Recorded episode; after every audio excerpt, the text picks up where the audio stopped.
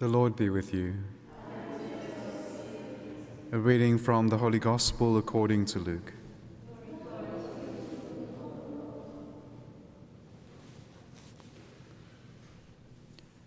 Jesus was teaching in one of the synagogues on the Sabbath, and there was a woman who had had a spirit of infirmity for 18 years.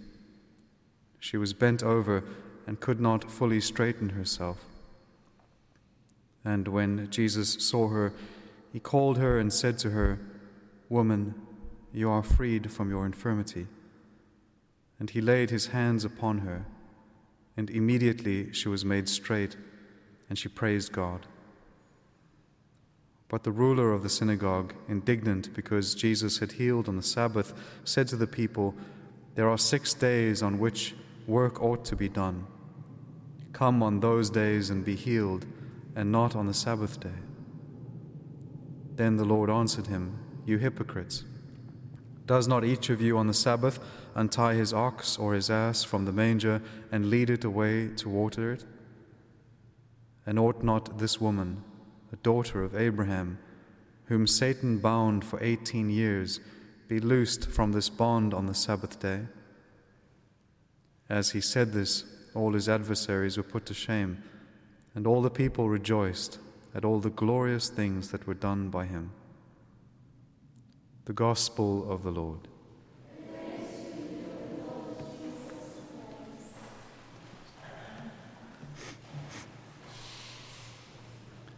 It's such a beautiful scene. I love meditating upon this scene, especially wherever the Lord enters into the synagogues. Uh, and I try to imagine what that moment would have been like, at least for those who suspected something very beautiful and glorious about Christ, which is in the synagogue, as we've said before. This is where the Jewish people they break open the Word and the Scriptures and they speak about God. And while they are speaking about God, He walks in the door, right? He walks in the door of the synagogue. And then this God, whom they have spoken about and have longed for, begins speaking to them, teaching them. It's a wonderful mystery to contemplate that that experience, that as the scriptures have opened, the very one whom we speak about would then walk into the door and be present with them. And yet, that is the reality of the Mass. The scriptures are opened in the liturgy of the Word, and the one whom we speak about becomes present upon the altar. He doesn't walk through the doors in the same way that he simply made himself present in the upper room after the resurrection when all the disciples were gathered together in fear. He simply made himself present in their midst. So also in the great mystery of the Mass, at the moment of consecration, that same Lord who walked through the doors of this synagogue that we read about comes to our altar, and then even more intimately comes to us in Holy Communion. And so, this same Lord, now, as we see him in the Gospel today, while everyone else is going about their business, we can see that He is always attentive to human suffering. While everyone else is getting on with their own life, He immediately notices the woman who needs Him because she suffers. He looks at her, and she has suffered long 18 years. She's been bent over with this infirmity. She's endured this trial, and no one has been able to help her. And the Lord heals her, but in a very particular way. The way in which the Lord heals is always interesting. Sometimes it's words, sometimes it's touch, sometimes it's from a distance, sometimes it's up close. Here he speaks to her, and he speaks to her directly Woman. He refers to her with that same words by which he refers at times to his mother, but also which is a reference to his church. And so she represents the church in a very particular way, the people of God bent over from infirmity, bound, as he says later, by Satan, caught under the yoke of sin. Her posture, she is bent over towards the ground. It denotes someone who's been heavy burdened, someone who's been tied down, someone who's, as one of the church fathers said, she represents when what happens through sin is that our mind and our heart are quite literally brought closer to the earth so also she is bent over towards the earth, representing in a spiritual sense the effects of sin upon the people of God. And the Lord comes to all of this, to this being overburdened, to this being under the bounds of sin, to this being too caught up in the earth and in the world. And he speaks to her directly Woman, you are freed from your infirmity. But he also touches her, lays his hands upon her. And immediately she is made straight and she praises God. She is healed of her interior affliction, but she is also from within her, from her spirit. She offers praise to God. She is very quickly brought to this perfection by Christ and his power, and she gives adoration to God. This is what we are also called to do that to the one who heals us through the great mystery of the Mass, to the one who heals us through his sacraments, through our encounter with him in the sacraments, where we are freed from sin, restored, elevated, made straight. Our response then should also be that adoration of God, that continuing adoration. As Pope John Paul II, and I've said many times before, the adoration of the Blessed Sacrament is the prolongation and the intensification of the Mass, but it's our right response to the one who has freed us from all of that suffering, the yoke of sin, the being overburdened. And all of this is done in His presence and with His Word. The fact that He is there, He is able to do it. That's the purpose of the Sabbath.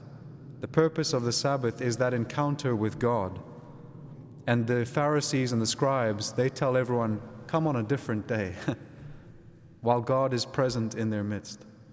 Come at a different time, but God is present there and now.